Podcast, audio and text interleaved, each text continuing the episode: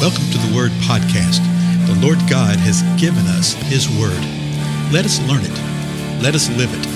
Let us rejoice in it. Spread the Word.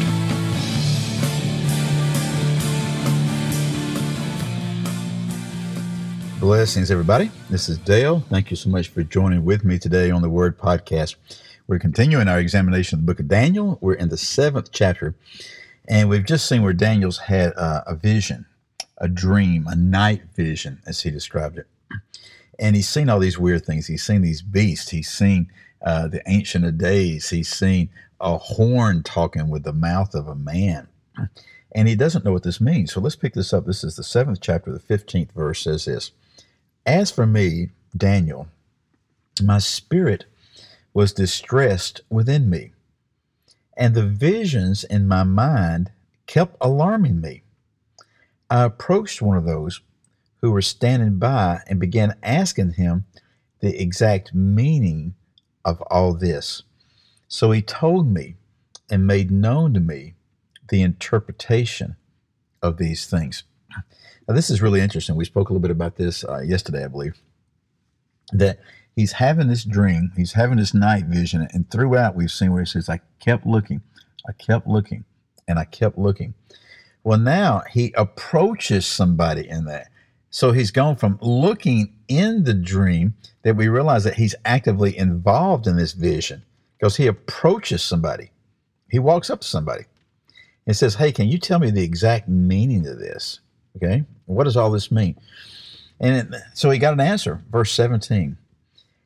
This is the answer that this uh, being, it's not really described, just ask him. Okay. This is the answer he gave beginning in verse 17. These great beasts, which are four, are four kings who will arise from the earth. Well, that gives us some insight as far as how to interpret some things. Remember when we first encountered uh, these animals at the beginning? They were uh, brought up by the stirring of the great sea by the four winds of heaven. Remember that?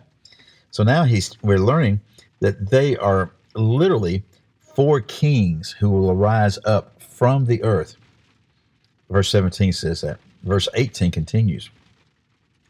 But the saints of the highest one will receive the kingdom and possess the kingdom forever for all ages to come. Now, folks, this is really profound because this is actually giving us interpretation not only of this right here in the seventh chapter, it also gives us some insight into what Nebuchadnezzar saw in the second chapter.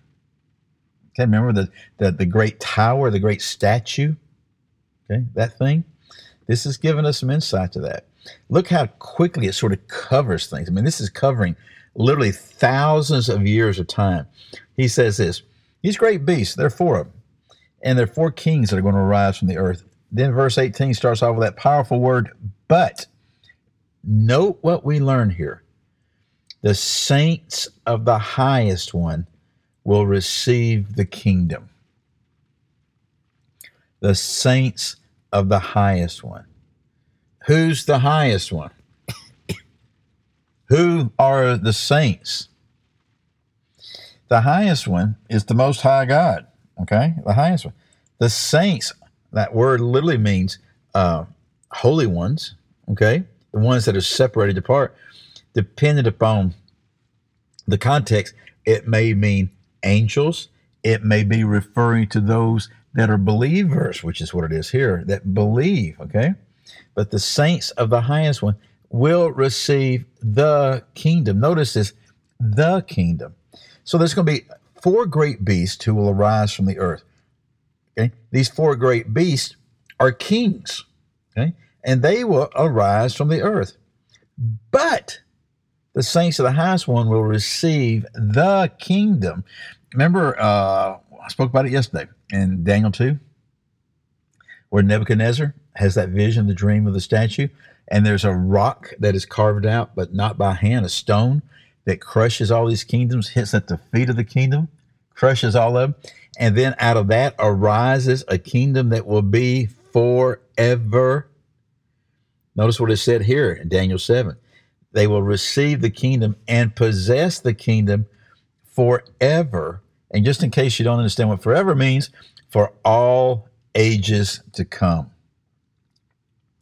So these type of verses right here give us tremendous insight into all these other passages that people often have questions about.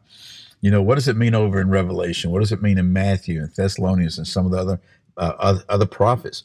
These kind of passages right here give us insight. So keep this in mind. The saints of the highest one are going to receive the kingdom, and they're going to possess the kingdom forever and for all ages to come. I tell you what, let's go ahead and press on. We'll read a couple more verses. May not be able to discuss them in detail. So you would think that Daniel would be ecstatic, right? Well, perhaps he was. But note what he says, verse 17, I mean, verse 19. Then I desire to know the exact meaning of the fourth beast. Remember, Daniel, he, he'd seen these beasts, and the first three beasts were, you know, like a lion, like a, uh, like a bear, like a leopard, and with wings and various things that were like this, like this, like this. But that fourth beast was a great, terrible, terrifying beast and by the fact that he omits the phraseology, it wasn't like anything he'd ever seen before. And he'd actually wanted to know the exact meaning when he approached this being in verse 16. Well, the being gives him the answer about the four beasts, but it wasn't exact enough for Daniel. Verse 19, then I desired to know the exact meaning of the fourth beast. And then he describes this fourth beast again, which was different from all the others exceedingly dreadful, with his teeth of iron and his claws of bronze, and which devoured and crushed and trampled down the remainder of the remainder of the kingdoms with his feet verse 20 and the meaning of the ten horns that were on his head and the other horn which came up and before which three of them fell namely that horn which had eyes and a mouth, uttering great boast, and which was larger in appearance than its associates. So Daniel goes back and he reiterates uh, the things that he had seen. Okay, the things that he had seen, uh, verses what was it, seven and eight in this chapter about this fourth beast, but he gives a little more insight into it. Okay, but he's driving home the point hey, I want to know what the exact meaning of this fourth beast is. This fourth beast had such an impact on Daniel. He realized that it was exceedingly dreadful, exceedingly terrifying. This wasn't at all, and, and remember what Daniel had been through. He had been captured by the Babylonian Empire by Nebuchadnezzar.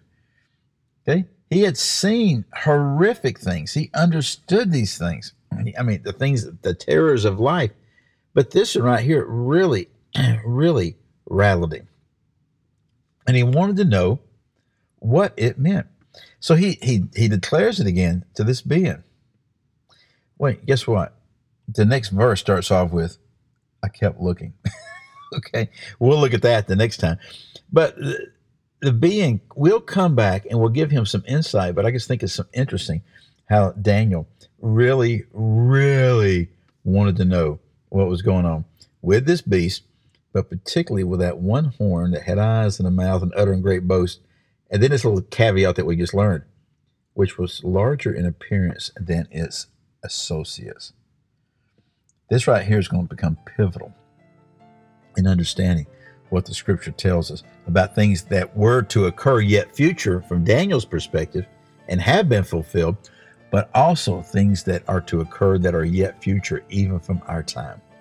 The Lord gives us what He wants us to know. We need to learn it and then be satisfied with it. Trust Him. Again, I'm Dale. Thank you for your time, and I'll see you in the next episode.